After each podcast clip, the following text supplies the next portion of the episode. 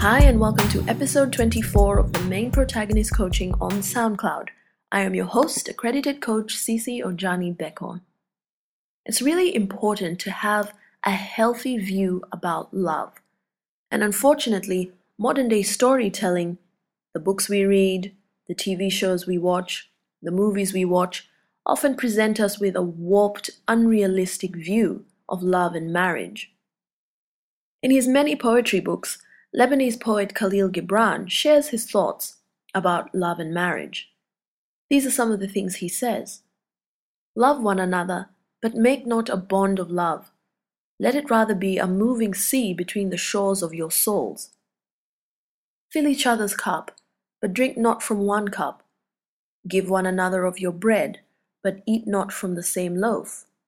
Sing and dance together and be joyous, but let each one of you be alone even as the strings of a lute are alone, though they quiver with the same music, and stand together, yet not too near together, just like the oak tree and the cypress grow not in each other's shadow.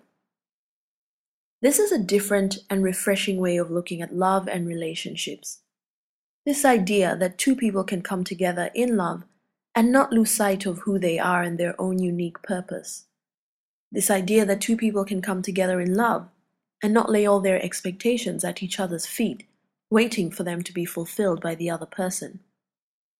You see, we live in a world where phrases like you complete me and my better half, which are really cliches, are more prevalent than stand together, yet not too near together, just like the oak tree and the cypress grow not in each other's shadow.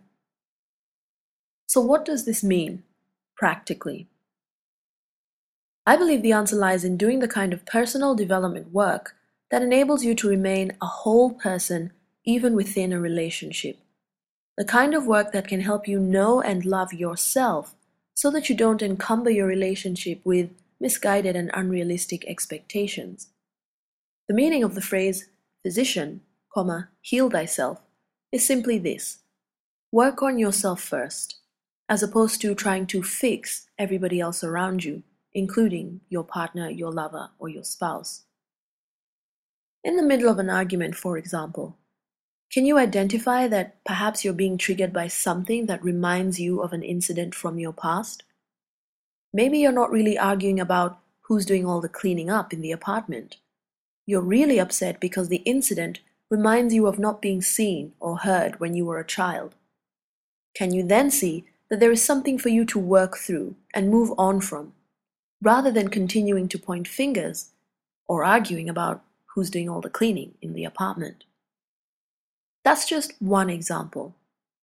If you don't like the results you keep getting in your relationship, doing the work to know who you are enables you to observe yourself in any given situation.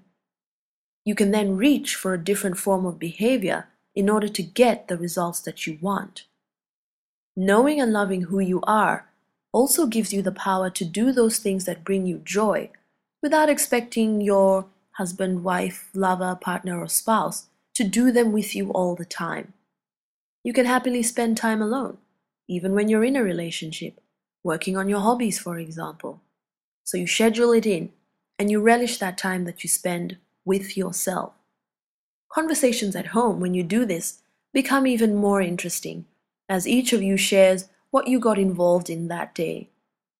This is just one way of filling each other's cup without drinking from one cup. You see, being in a relationship should be liberating, not confining. It should add to your quality of life, not be the one thing that drains you. The open secret is this knowing and loving yourself, tarnished armor and all, and working on yourself being willing to evolve and learn something new makes you a better person, and that makes you a more interesting and attractive partner to have around. Give yourself permission. Develop a healthier view of love and relationships.